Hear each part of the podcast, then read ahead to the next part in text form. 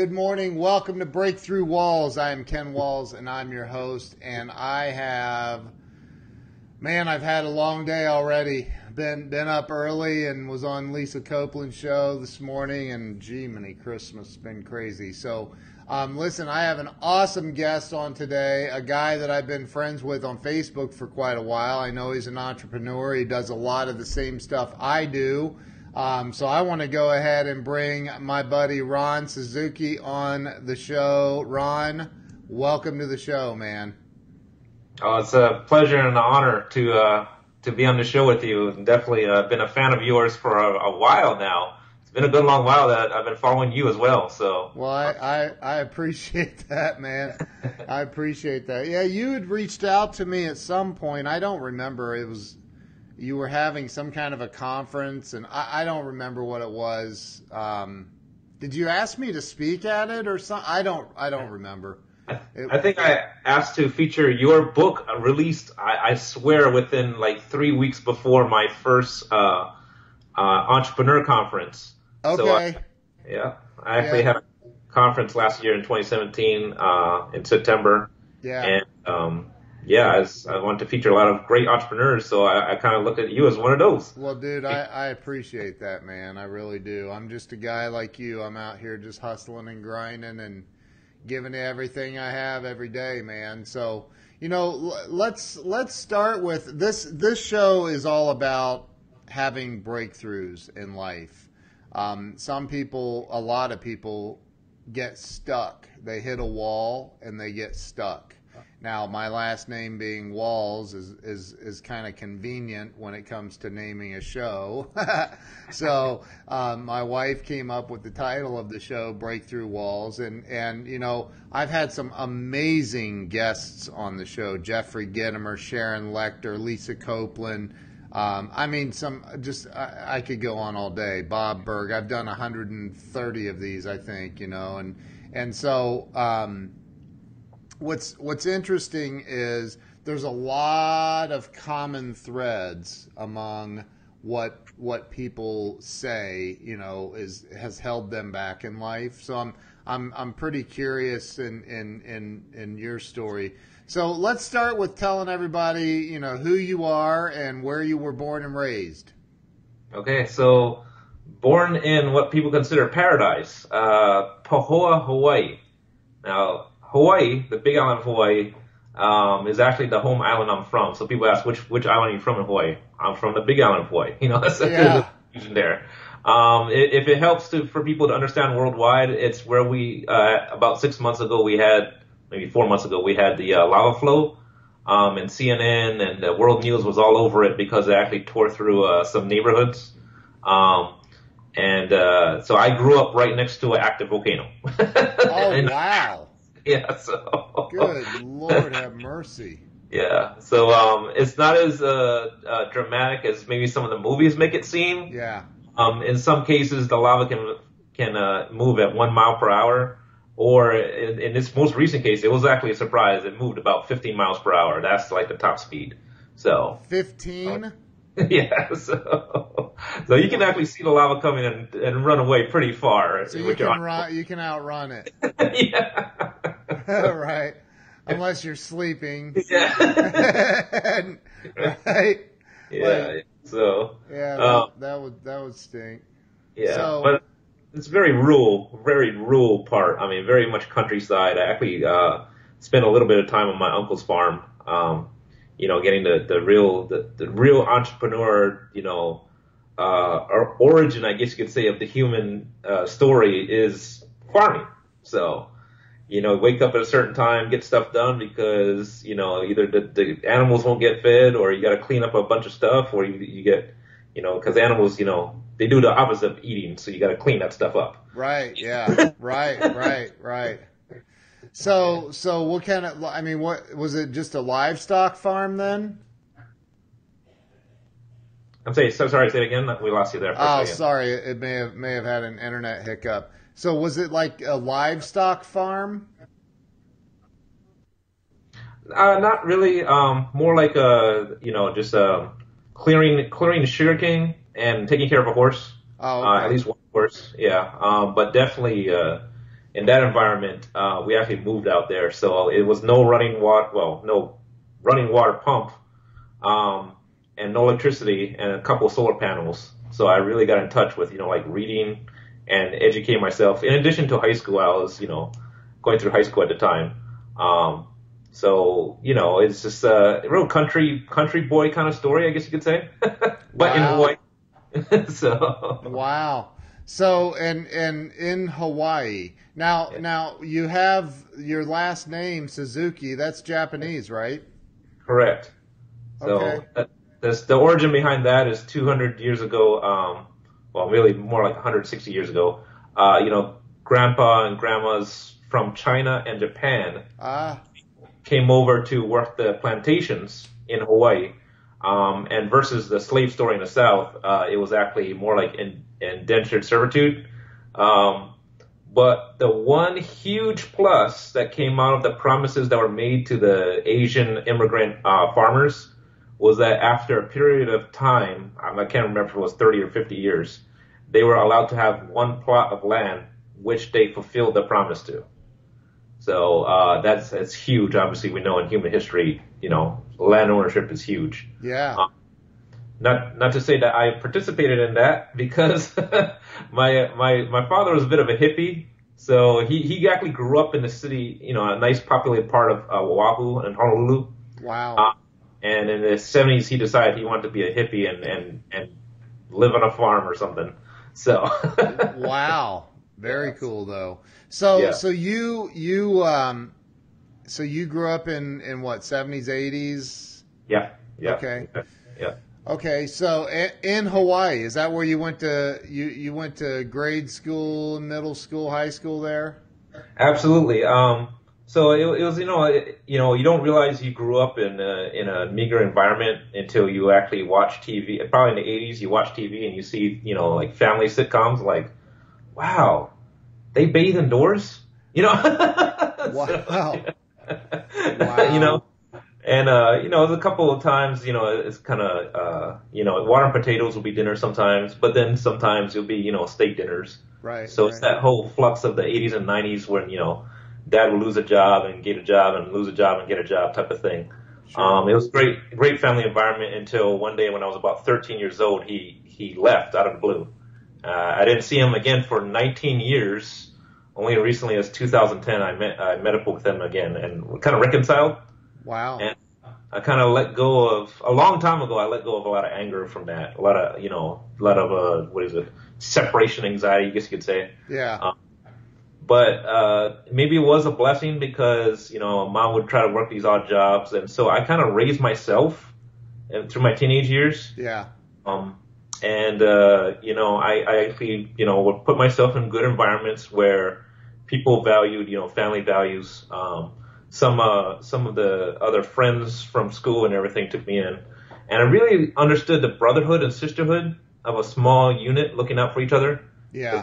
They were kind of like, in a sense, not really orphans, but I don't remember the latchkey kid generation. You know, mom and dad are at work, so we kind of raise ourselves type of thing.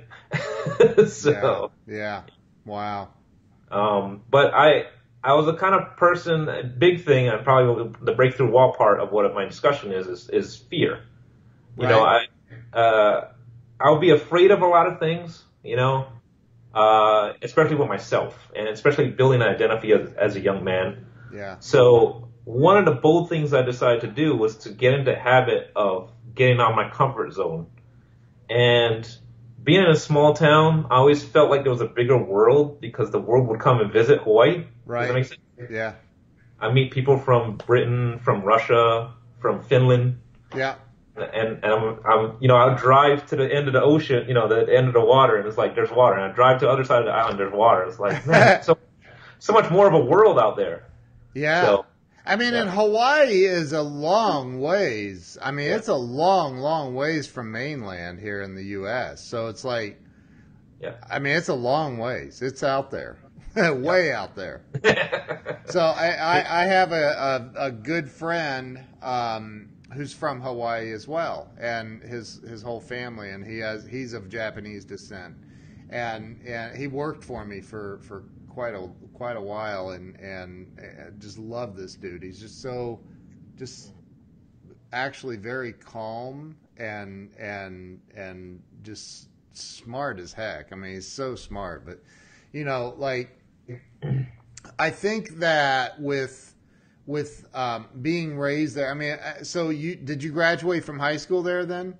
Yes. Okay. Yes. And did Yeah. you did you end up going to college? Not at that time.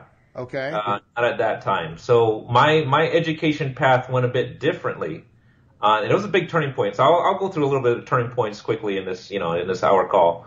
Uh, I was working at a grocery store, um, um, and one of the was about you know like 18, 17, 18 or something. And one of the guys that had been there for about six years, he says, "Man, you do such a great job here. One day you're going to be successful like the produce manager." And I looked at, and it was he wasn't a bad guy. He was actually he helped me out a lot. This produce manager guy, he was a really great guy. But um, he uh, I looked at him and he's in his you know 50s and everything too, and it's like, is that the best that my hometown has to offer is to be the produce manager? like Right? no, yeah, it's not for me. yeah. No. yeah. No offense to any produce managers. but I was like, there's a whole world to see and everything too. And, and it's somewhere along that path, I made the decision to join the U.S. Navy. Oh, So- nice. Yeah.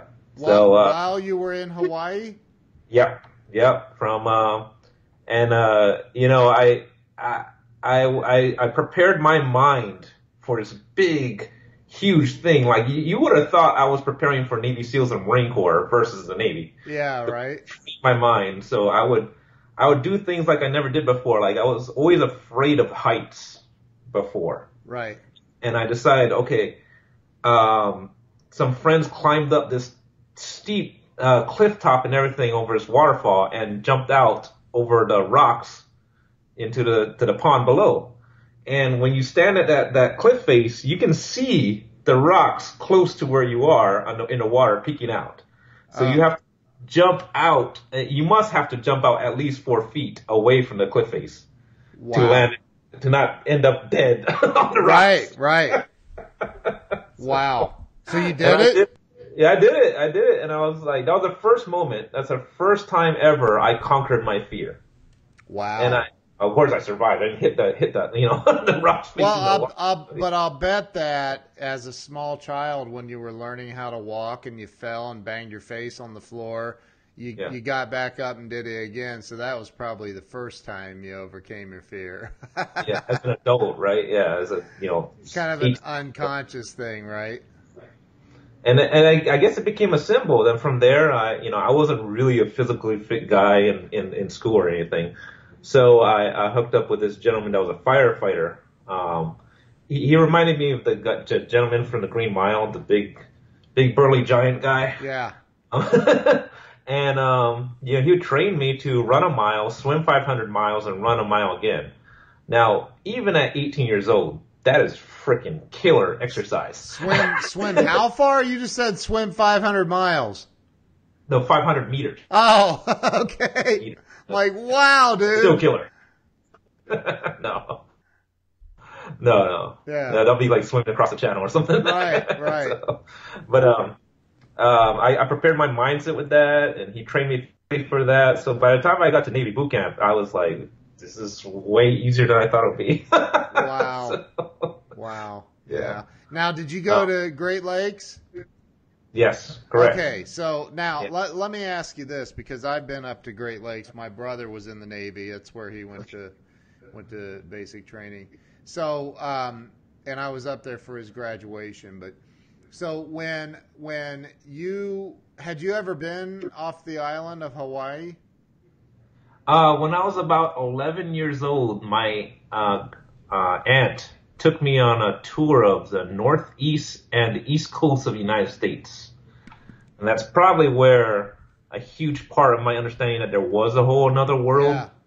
that, that, that really, I was one month uh, tour and everything. Well, what what month of the year was it? I'd say it was about August. Okay, so it was still nice and warm. Yeah. When you went to Great Lakes, what month was it? It was, good question.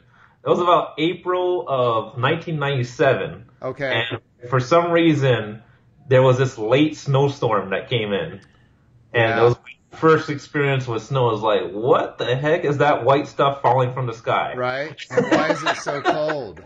Where's the ocean? Yeah. Right? Exactly, yeah. Yeah. You got Lake what Lake Michigan up there or something. So so with with the um so that had to be I mean that culturally not culturally um um what's the word I'm looking for it, it had to be a huge change from what you were used to as far as climate is concerned climate that was a word not culture Yes. Yes. right? Um, so, yeah. excuse me. So, when when you were at Great Lakes, Mhm. um, you're in boot camp. You're being told what to do mhm. and everything. Yep. Um, I, I from from my understanding, they're they're actually quite they they beat you up uh, pretty pretty pretty hard mentally at least, right? To to break you, um, Yep. to build you back up, obviously. So here Yep. you are. You're you're now in the Navy. How old were you? I was uh let's see, I was 19 at the time. Yeah. 19 years old. You're in the in the U.S. Navy in the middle of. Excuse me, I've got a tickle in my throat here. So you're in the U.S. Navy now. You're in uh, Great Lakes, which for those of you who don't know where Great Lakes is, it's um, it's it's north of Chicago, up in uh, Waukegan, Illinois, right? Yes. just shy of Wisconsin. I mean, it's way, it's right across the bridge from Milwaukee.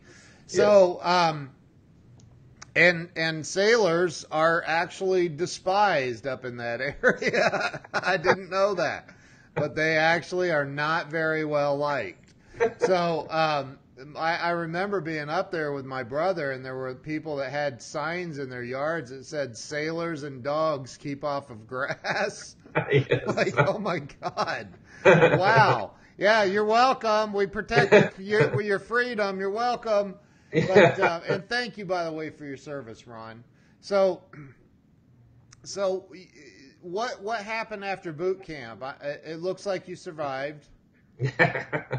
so uh, uh, I really had this dream in high school, actually, of working in the electronics field. Totally outside of farming, totally outside of the culture, uh, you know, I was grew up in in that rural town, because I knew that electronics were going to be uh, this constant of mankind's, you know, growth. So, so if I figured if I went down that route of having an actual trade, that could build upon a future from there. And boy, I- I'm glad I made the decision. So I became an aviation electronics technician, which is basically aircraft avionics uh, repair guy. Um, What kind of aircraft? Helicopters or or jets? helicopter. Uh, I specialize in two aircraft: the helicopter radar systems and uh, was what's known as the E2C Hawkeye, Yep. which is a surveillance aircraft. Uh, it has that big dome on the top of it and some propellers on it. No armaments at all, but all technology from from tail to to nose technology out. Yeah. Right. Eh, so much so that my 20s was soaked up by banging my head against these radar systems were complex and, and radio systems that are complex repairs. Wow. Um, but I got really pretty decent at it and also the management side of it too. Um, and um, grew grew through the ranks. Um, you know, just enlisted ranks from E1. Uh, completed out uh, my career at, at 15 years at E6. Wow. Uh, the the pinnacle of my career was my last deployment in 2008 to 2009, uh, where I led uh, 21 sailors um, uh, on a you know on an aircraft carrier in a shop. It's a laboratory shop environment, yeah. and uh, I definitely um, you know it, it became a test of my abilities. Even at the, that age, I was about 30. Uh, tested my abilities to to manage a process and go into a war uh, war combat support environment Sure. for maintenance. So what um, what carrier were you on? uh, on that one was a USS Theodore Roosevelt. Um, but before that, in uh, 2001 through 2003, was the USS Constellation, Yep. which was the second to last non-nuclear carrier. Um, The jo- And, uh, the the um, my my brother was on the Stennis, okay, and Yeah. then um, I think before that, it- what was the one uh, during the first Gulf War? He was over on. Um, was it was the Stennis there, or was it the? I forget. He was on two different carriers. One of them they retired. Yeah. Um, so what? What? So did you end up in Norfolk? Uh, so I kind of went uh, around a bit. Norfolk was my last station, which the 2007 to 2012. Yeah. It was that time period of my tours, two tours uh, at Norfolk, and one of them being on a ship. Um, but uh, my first tours were in uh, San Diego, um, and then on the Constellation, I was doing a little bit of air support out of North Los Angeles, a small base called Point Mugu uh, which is kind of neat and, and kind of segues into my future. It's the closest military base to Hollywood. Wow. So, so during a time period of uh, my tour there, uh, several different movies were filmed there. I guess almost every military movie of the early 2000s, Pearl Harbor, um, uh, you know, the the Wind Talkers and all that stuff was filmed there. Wow. And and uh, so we there will always be these film crews that come through there, and that's where I get into my college experience. I, I got inspired by my I had a little bit of time there on that small base, so I signed up for college, and uh, over a period of time, I got my two year degree um, in uh, liberal arts. So, and um, one of the things, and going back to about fear, uh, on my first tour on 2001. So you got to understand, this is a deployment on the USS Constellation that began around March of 2001 and was scheduled to conclude on September 15th, 2001. So if you can imagine, yeah, uh, during that period, uh, Osama bin Laden was making this promise that he was going to hit a high level target in the summer of 2001 yeah. and the year before that was the USS Cole. So the military thinking was very conventional and traditional at the time. It was, oh, well, if he means a bigger target, it means the bigger U.S. Navy battle groups, which would include the carrier. Right. Right. So in, in that regard, now this is pre 9/11, of course. Yeah. Right. The mentality is, okay, well, everything that's military that touches land in the Middle East needs to be super protected. So there's this, there's this situation.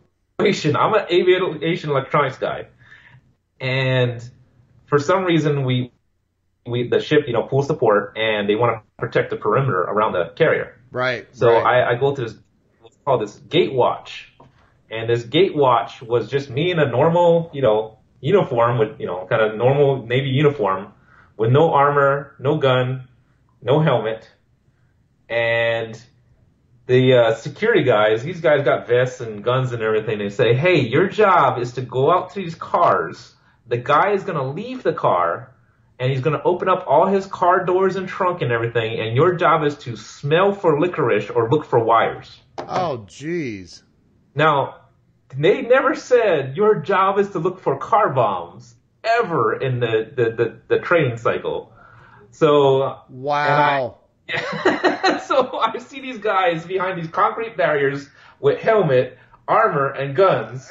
yeah. And they hide behind this, this thing, and me and this other guy will go out to this car and go and pick up whatever was in the trunk, you know? oh my god! And why licorice? You're Uh, hey, you're uh, off camera by the way. Go mo- move back over to your right if you would. There you go. Yeah. So, so uh, because I guess they supposedly car bombs give off some kind of licorice smell at the time. Really? Yeah. So, yeah. So, Oh So- wow. so it was like this, you know, and it it's my closest thing to action. That's the only time I ever got anywhere near the vicinity of getting hurt, you know, in the military. Oh Uh, my that gosh. capacity. So, so Did you was- find? Did you find any? Well, obviously I'm still here, so. Well, I know, but like that, it doesn't mean it went off. Yeah. Did you find any that were like, no? No, nothing. I'm I'm so thankful for that. But I would think in my head, this scenario is like, I, I hope I see a white light and and visit God when this happens. You know. Yeah, no Um, kidding. So, but uh, I mean, once you go through that kind of process, I mean, it wasn't about, and like they say, the whole comment. I- Nowhere near. I'm not going to glamorize my military career, but um, you know, there was the guys on the ground and Marines and and Army and soldiers that really do the real hardcore war effort. Yeah. Really honor their service. Some of my best friends are combat veterans. um, and even Navy SEAL veterans and everything too. So I don't want to make it seem like oh Ron would check, you know, supposedly check for car bombs, but it really did make me think that the reason why I did that and I wanted to do that was to protect my brothers and sisters from from the perimeter. Right, right, That's exactly. why- yeah, it was a politics aside and everything. It's always about the brothers and sisters. Right, right. Wow, And, uh, man. Yet again, another thing to overcome fears. You know, So I, I, you know, I, I would have said no. I'm not doing it. You guys do it. I'm not doing it. so, Yeah, but no, um, I'm yeah, not doing it. Not for me. obviously, obviously, when when on our way back from Hawaii, I got a nice visit in Hawaii on September eighth through the tenth of two thousand one. Oh wow. So you can imagine we're on the way back to San Diego. We have sons, daughters, and moms and dads on the ship with us for the family tour, and Wow. then and then we find out what happens. You know, turn on the TV and all that, all and that. And my first thought in my head was, "Gosh darn it! If it wasn't supposed to be us versus a whole group of civilians in a tower in New York City or Pentagon or whichever." Wow. Right. So it really energized my my uh, my military spirit for the next I don't know seven years, Yeah. and um, and really threw myself at my career. So I just focused my career on, hey, we have to, you know, provide air support Yeah. for guys and gals on the ground. Yep. And that's really what the, the Naval Air Forces, so need a little bit of education, what the Naval Air Forces is to provide aircraft at every thousand feet so that when some Marine or soldier calls in for air support, they're right there, Yeah. you know, uh, be able to drop bombs and, and provide cover fire. Yeah. So, That's, that's our- incredible, man. And and and listen, I mean, what you, I mean, I have a nephew that was in in the Air Force. My brother-in-law was an F4 pilot. His son, my nephew, was a was an F16 pilot in the Air Force. And then I have another um, n- nephew by marriage that um, was a, a drone pilot. So, like, what what all you guys do is absolutely in, incredible. It's absolutely incredible. And people think, well, being a drone pilot, what that just sitting? No, dude, there's a lot to it, Yeah. you know. And Yes. and so, um, so you so you um, you you spent a lot of time in in in the the in the Navy. I mean, 15 years is a long time. Yes, and the very first thing that people from the military families or environment or veterans would ask me is like, Ron, why the heck were you kicked out? You know, did you have a dishonorable discharge? Why why did you not stay for the next last five years and collect that, that pension paycheck guaranteed? Right. And and I did leave with the honorable discharge. It was voluntary. You know, my tour was done, my my completion of my services were done Right. My contract was done, and in my sense, of course, the, the war on terror came to a conclusion. So Right. it- um, that's a very small piece of it. But really, it was a desire to be an entrepreneur. And some people may think about getting a four year. A lot of military veterans think about, okay, I got to get my four year degree to be competitive in the in the workforce. Right. And in that 2009 deployment, in the middle of that deployment, in the middle of the ocean, in the middle of the water, I met a gentleman. His name was Michael Green. Um, he was on the ship with me, same unit and everything. Yeah. And he had these great pictures on his computer screen of families and babies and everything. And I was like, hey man, there, there's no uh, babies on the carrier, so where'd you get that picture? you know? Yeah. Said, oh no, this is from before. I'm I'm re-editing the pictures. I was like, wow. And I said one sentence that changed my life. I've always wanted to be a photographer. Boom. That one sentence in the middle of that deployment, even though I was leading these troops and everything, sent me on this creative tangent. Yep. I never th- I couldn't draw to save my life. I can't paint to save my life. But for some reason, studying film, a little bit of you know uh, community college, and being around that Hollywood environment Yeah. came and smacked me in the head. Wow. and I was like, you know what? I want to be a photographer. You know, and it was at the kind of like the, the golden age of digital photography. You know, Right. you didn't have to, that whole film thing. Um, and I came back and I actually went crazy with it. I, I opened my own ph- photography studio, Wow. got a lease, signed a lease, started getting wedding clients, started doing, taking pictures in my own studio in Virginia Beach where I was stationed. And I I did like thirty three thousand part time active duty in the, the military in photography. Wow, dude, that's Yeah. awesome. it's like, Yeah. who- you know, and that's probably where that, that, that decision at the 15 years, I'm like, man, if I can make 33k, you know, barely scratching the surface of part time, um, while in the military, you know what? I'm just, you know, I'm just, that's what I want to do. I'll let my contract end and I'll just go do that. Yeah.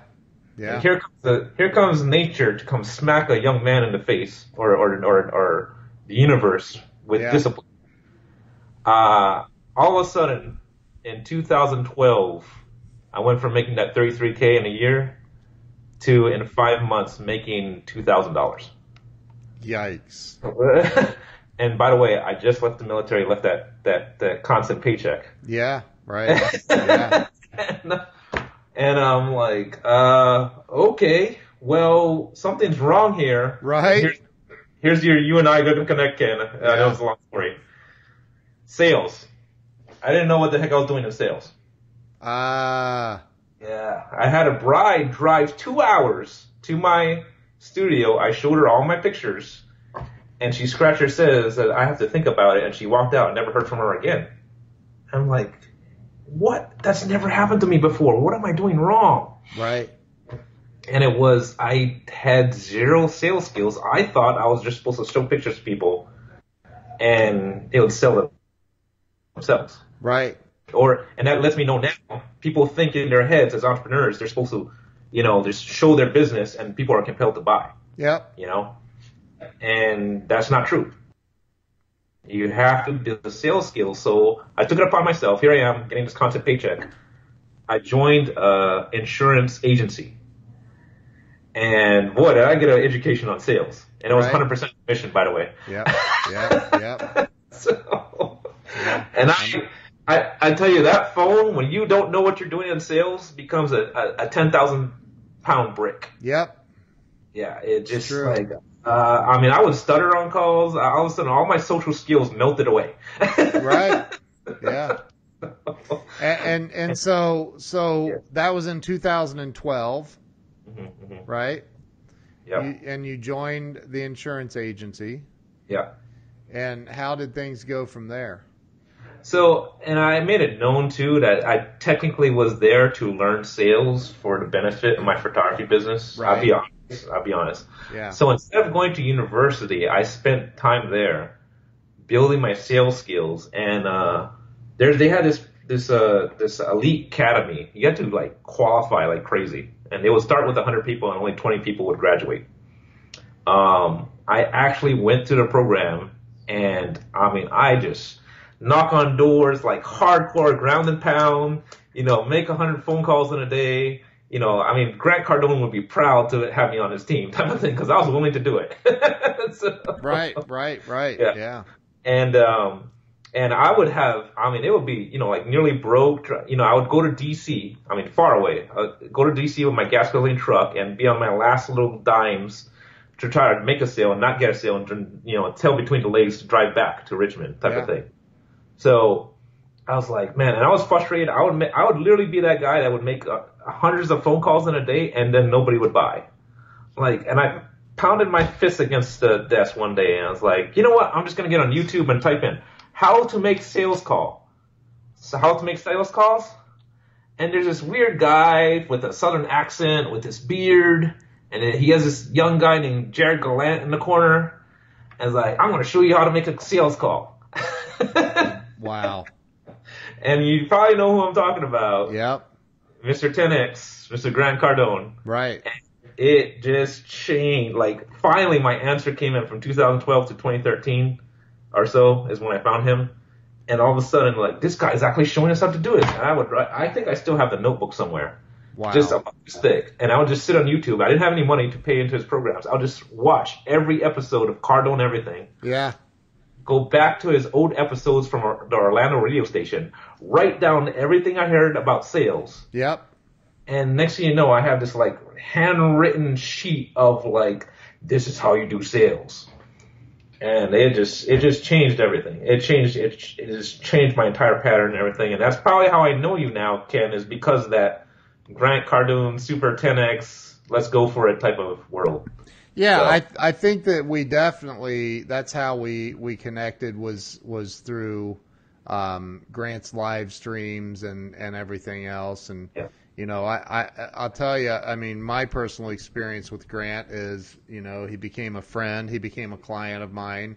Um, he I had a show on his network for a while and and like the guy you know, I was a national sales trainer way before I knew who Grant Cardone was so I I, I was very very experienced in sales but when I found him, I was like, this guy's got something different than everybody else does, right? He's just he brings a totally different energy, different perspective, and and and I I, I love what he teaches. Love what he teaches. Like you got to go all in, man, and not give up. Like Yeah. 10x what you think it's going to take. Like Yeah. multiply that times 10 and Yeah. and that's that's where it's you're you're you're going to you're going to see more more activity, right?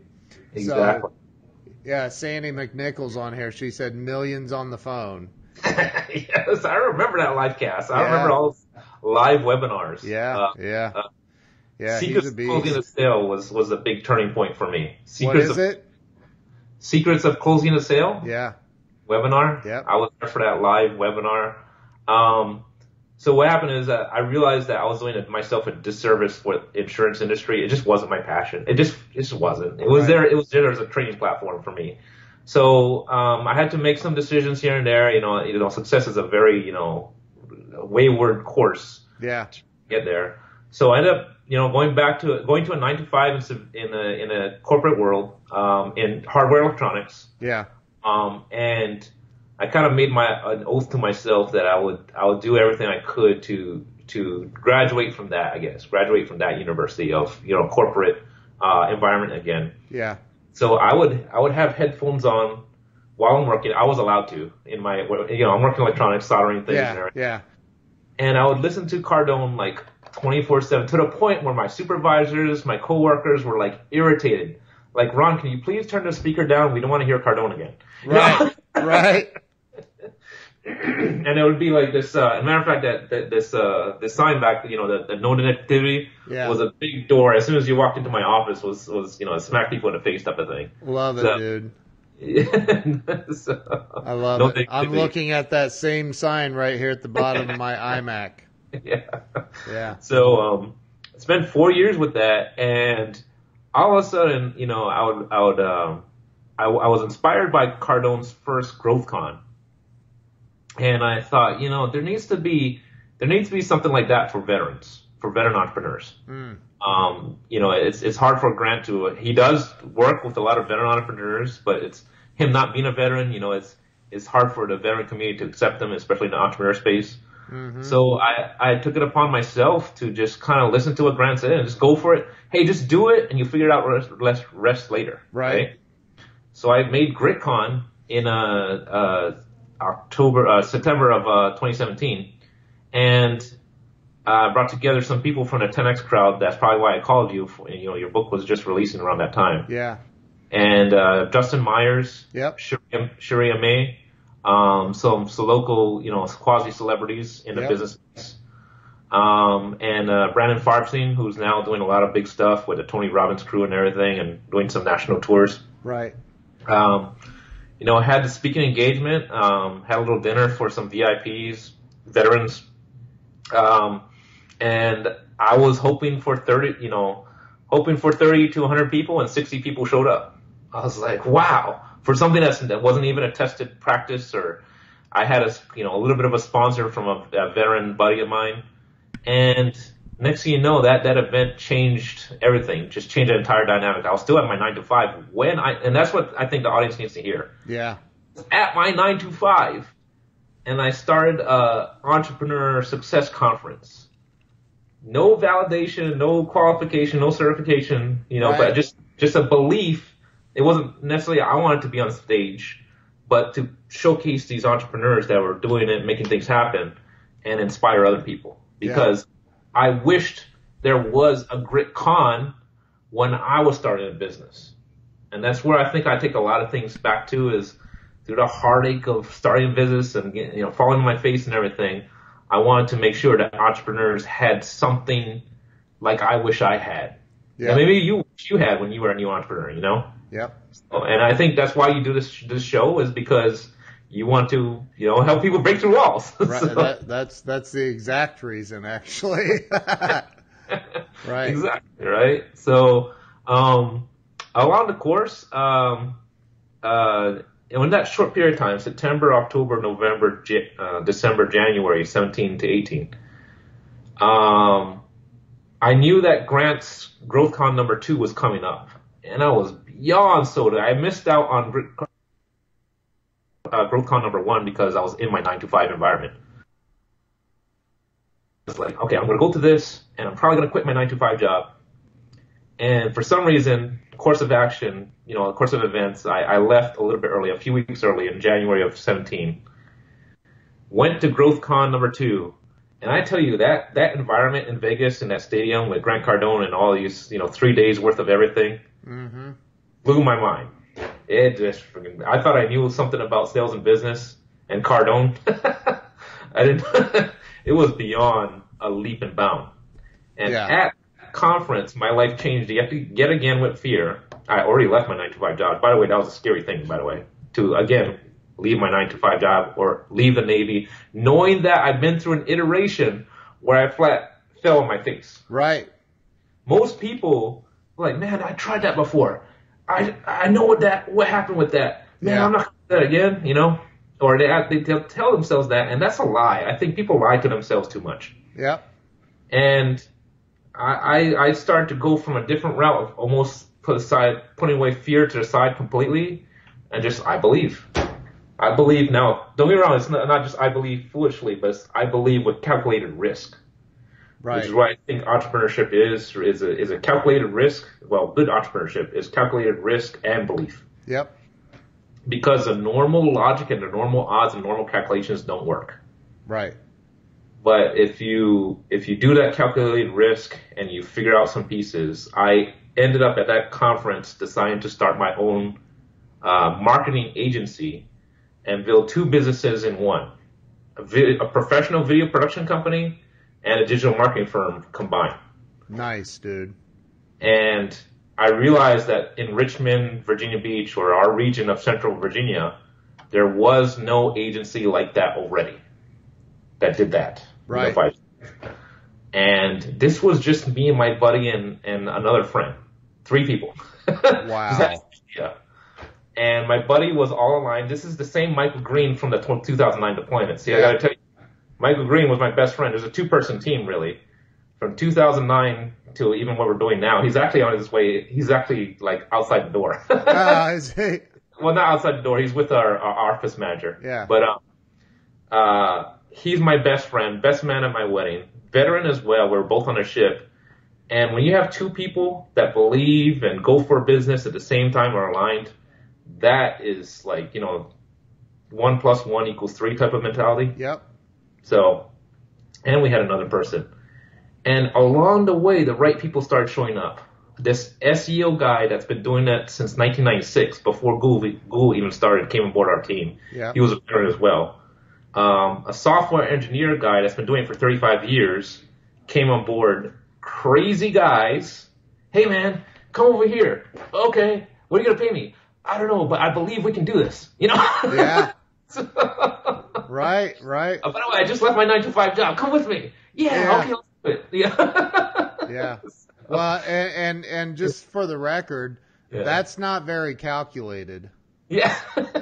So I and I I you know and I and if, I, I mean I think that if you look at the history of really successful entrepreneurs, Mhm. um, you know the the the Thomas Edisons of the world, the Steve Jobs of the world, they were literally considered insane for attempting what they were doing because there was no calculation. It was Yeah. literally just this belief they had that they could change the world yeah. right and it's an it was an insane belief like people were like you're nuts you can't what are you talking about you can't do that like you're Yeah. it, and how many entrepreneurial stories are there where they they ended up filing bankruptcy not once but multiple times before they finally figured it out Yeah. Right? Absolutely. Yeah. I've been doing what I do for 24 years, and I still haven't figured it out. I every single day I wake up with the hope that I'm going to figure it out, right? And every day I figure out one little tiny piece of it, or I'll have a setback, and now I'll have to, you know, I mean, that's just that's the life of being an entrepreneur. There's no perfect path, and Yeah. and anybody that tells you that there is, th- Yeah. they're they're nuts. Th- Don't don't believe them because there's not. And you can calculate all day long, and there Yeah. are things being an entrepreneur that you can't calculate for, and that one is no sales, Yeah. Right? Yeah. like like right like revenue. The top line is the most important thing in owning a business. So if you don't know how to sell, you don't know how to how to communicate effectively with other human beings, and Yep. and and you know really take care of the customer in that sense, then then Yeah. you know you're you're you're just basically screwed. So Yes. you know, so I think that. So you went. I mean, you've been through it all, man. You've been through it all. How do Yeah. you guys generate sales now? All right, so it's kind of weird that we're a digital agency, and I became really good at that handshake business card, you know, build a relationship kind of thing from the insurance days. And we, uh, thanks to our, our uh, one of our partners, uh, the, the, one of the guys that invested in GritCon invested in the, our business. He threw up our, uh, a little bit of startup capital.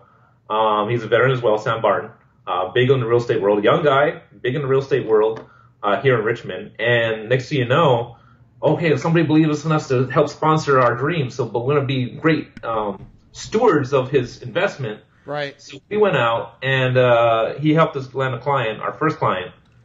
And there was still that belief, you know, we still didn't have the, our, our proof of concept in, in down. We had specialists in each field, but our unified system wasn't done yet. Our machine wasn't done yet Right. And this guy invested. He invested full price into our into our program. Um, he got about three. We got three and a half months into building his machine for him, his marketing machine for him. He invested about thirteen thousand dollars. Um, by the time we turned on his machine after three and a half months of making it, so that's video production. When I say machine, we did the video production, website, landing page, and then the marketing system between um, you know uh, social media and some other uh, tools and you probably know exactly what I'm talking about. in your Yep. field. Next thing you know, we we turn on the machine, and within the first two weeks, he made twenty one thousand dollars. Nice. I'm like, holy, this sucker works. Yeah. Surprise. yeah. right. I mean, I knew I had belief it would work. I just didn't realize it was going to work so well. Right, It was like right. you know that that that TV uh, that that movie um Office Space where it, Yeah. oh wow. Yeah. Right. Right. Right.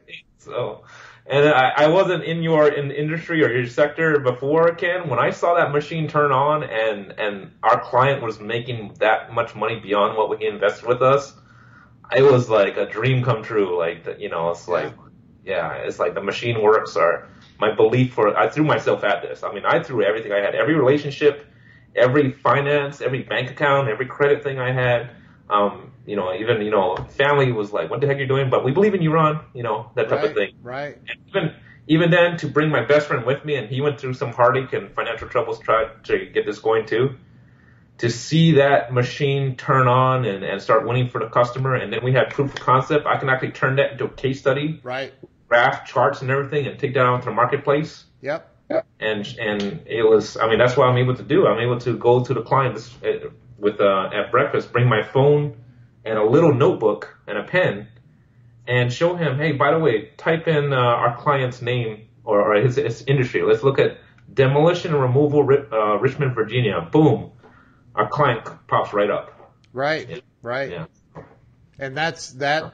So the results, right? The results are, are, are what people are looking for.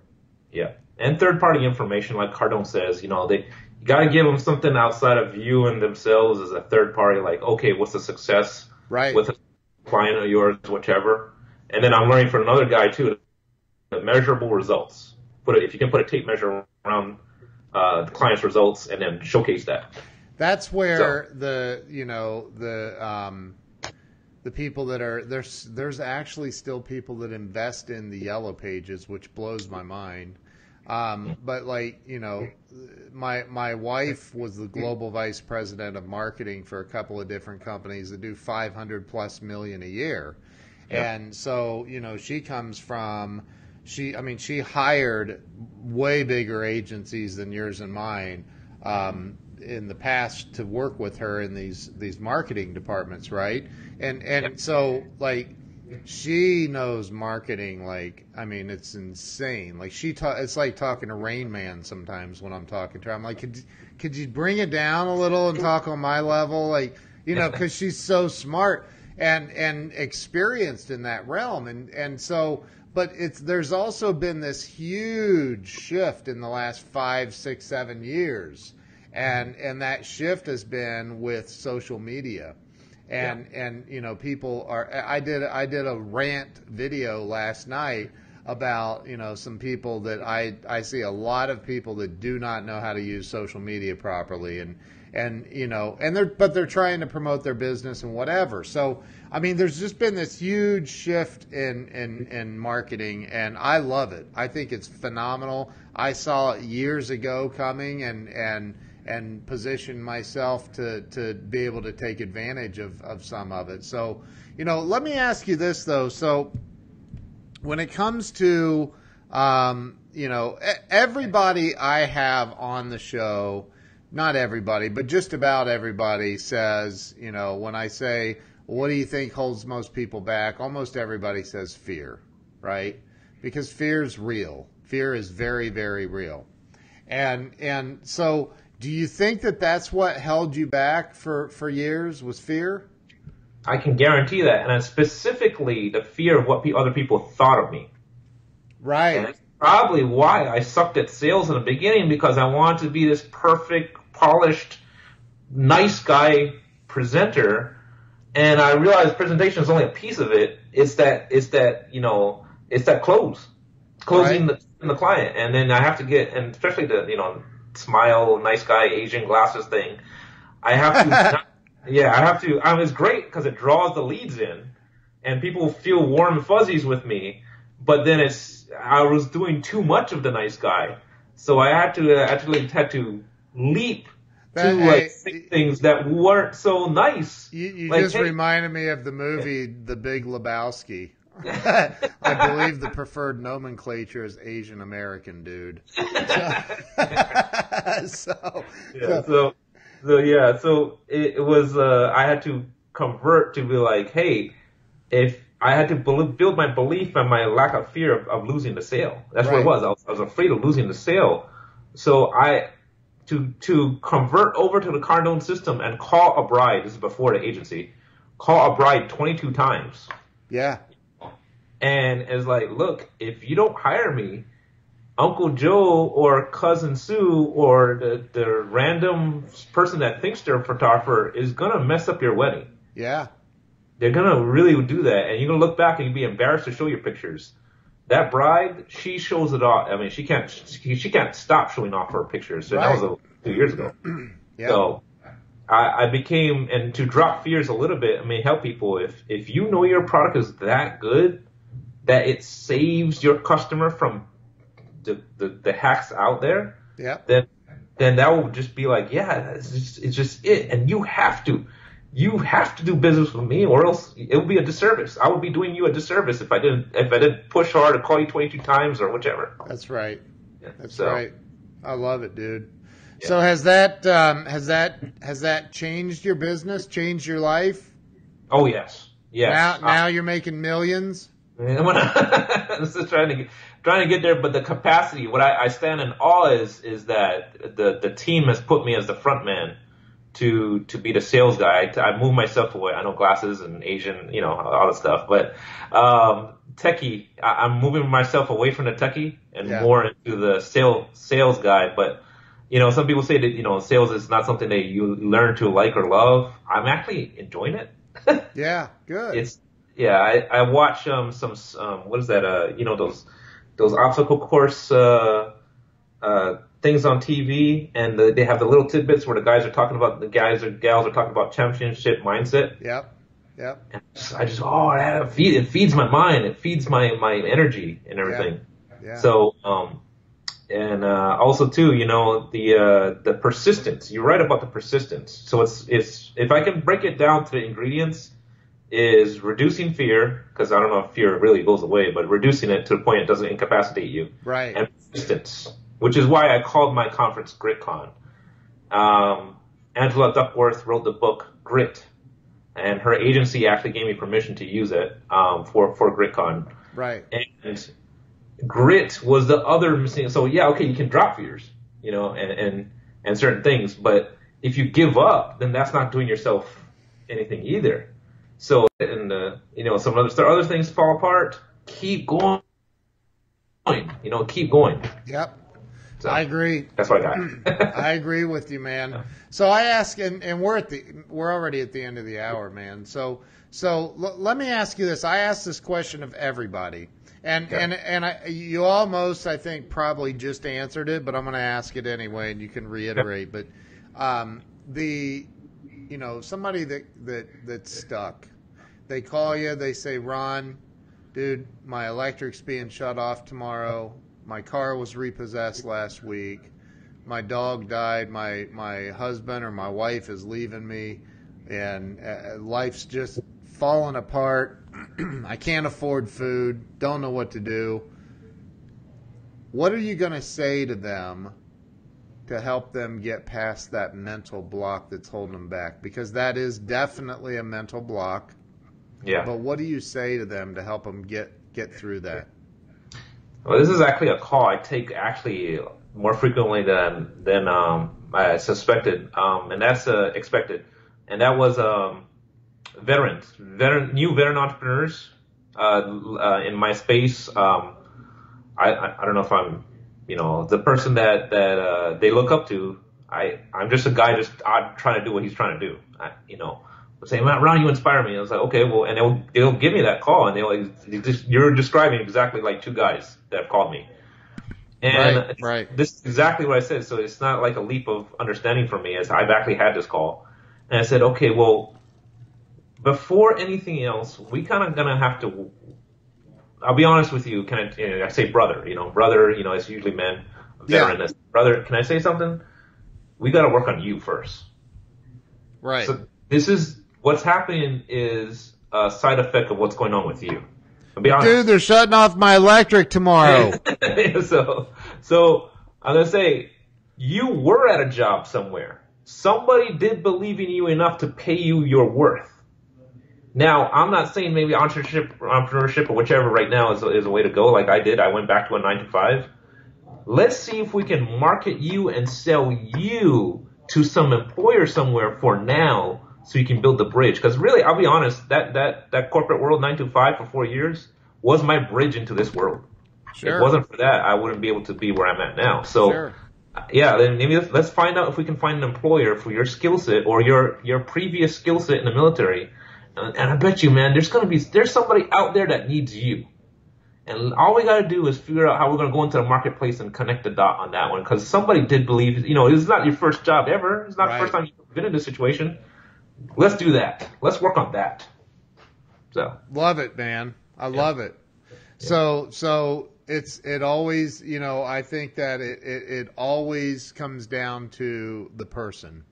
Yeah. It's not about it's not necessarily about the business as much as it is about the person running the business. It's not always about it's not about the job, the failure in a job, um, but about the person in the job Yes. and Yes. the mindset. So, dude, I love it, man. I love it. I love what you're doing. I think you're you're you're incredible. I, I, I genuinely appreciate you taking the time to come on the show and be on here. Um, you know, and and by the way, the software I used did not automatically tag you on Facebook, so you may want to go share this Okay. afterwards. Sorry, I meant to tell you that up front so you could share it, but I forgot. I'll, so, I'll share. um, you know, man, how can everybody follow you? All right. Well, whiteboxmediaco.com. Um, and I'll just throw it out there. Email address Ron S at whiteboxmediaco.com. Also, uh, if you if you search around GritCon, Grit C O N, just Google search it. I'm sure we'll come up. Uh, you see what we got going on for plans for the future and um, how we help businesses with our solution. But if uh, if I'm talking to a veteran entrepreneur community, you know, Ron Suzuki everywhere on Twitter, social media, whichever. Yeah. Follow me directly, and uh, I will take time out of my day to work with specifically veteran entrepreneurs, male, female, young, old. I don't I don't care. Um, and, and let's have a conversation for sure. Dude, that's awesome. That's awesome. So everybody, make sure you go follow Ron Suzuki on Facebook, LinkedIn, Twitter, everywhere. So Ron, thank you again for coming on the show. I appreciate Thank your you. time. Appreciate an you coming on. And and um, we'll see you guys tomorrow. Ron, thank you so much. Thank you. It's an honor. Thank you for your time too. Yes, thank you. You guys have an awesome day. We'll see you tomorrow. All right. Bye.